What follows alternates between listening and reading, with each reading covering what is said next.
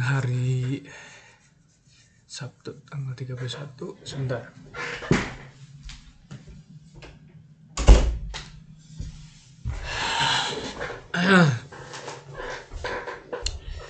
Satu hari lagi. Tahun baru 2023 lagi ngambil Kiko sekarang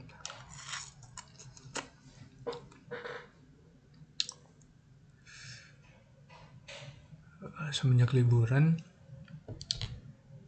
banyak yang berubah yaitu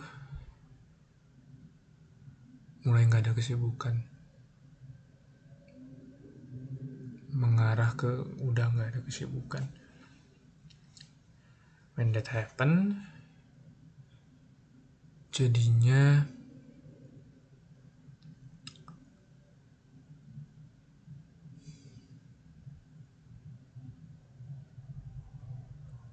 jadinya bingung.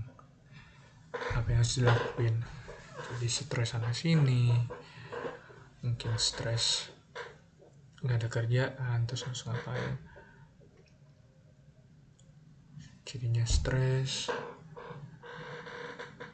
Eh, nggak produktif. Jadi keseringan main YouTube misalkan. Yang menguras waktu jadi malah makin stres. Menurut aku sih itu yang tes paling berat ya bukan uh, checklist what to do list. Apa yang sulit adalah menyilang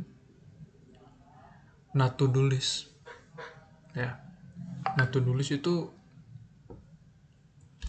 ternyata susah juga buat dihindari gitu. Contohnya kayak main sosial media. Dan aku pun buat berhenti sosial media bisa bertahun-tahun. Dari SMA hingga sekarang. Puji Tuhan berhasil. Intinya butuh waktu yang lama. Jadi untuk menghindari kebiasaan-kebiasaan yang buruk juga emang butuh waktu yang lama lebih sulit daripada mencari kebiasaan yang baik. Ya. Karena kita melawan diri kita sendiri di sisi yang keburukan kita. Kayak menahan diri untuk misalkan gak berbohong atau gak ngomong kasar atau gak main sosmed tadi lebih susah sih menurut aku ya. Dan itu jadi ujian berat banget di tahun ini. Ya sejauh ini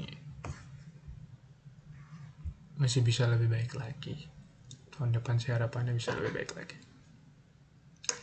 Jadi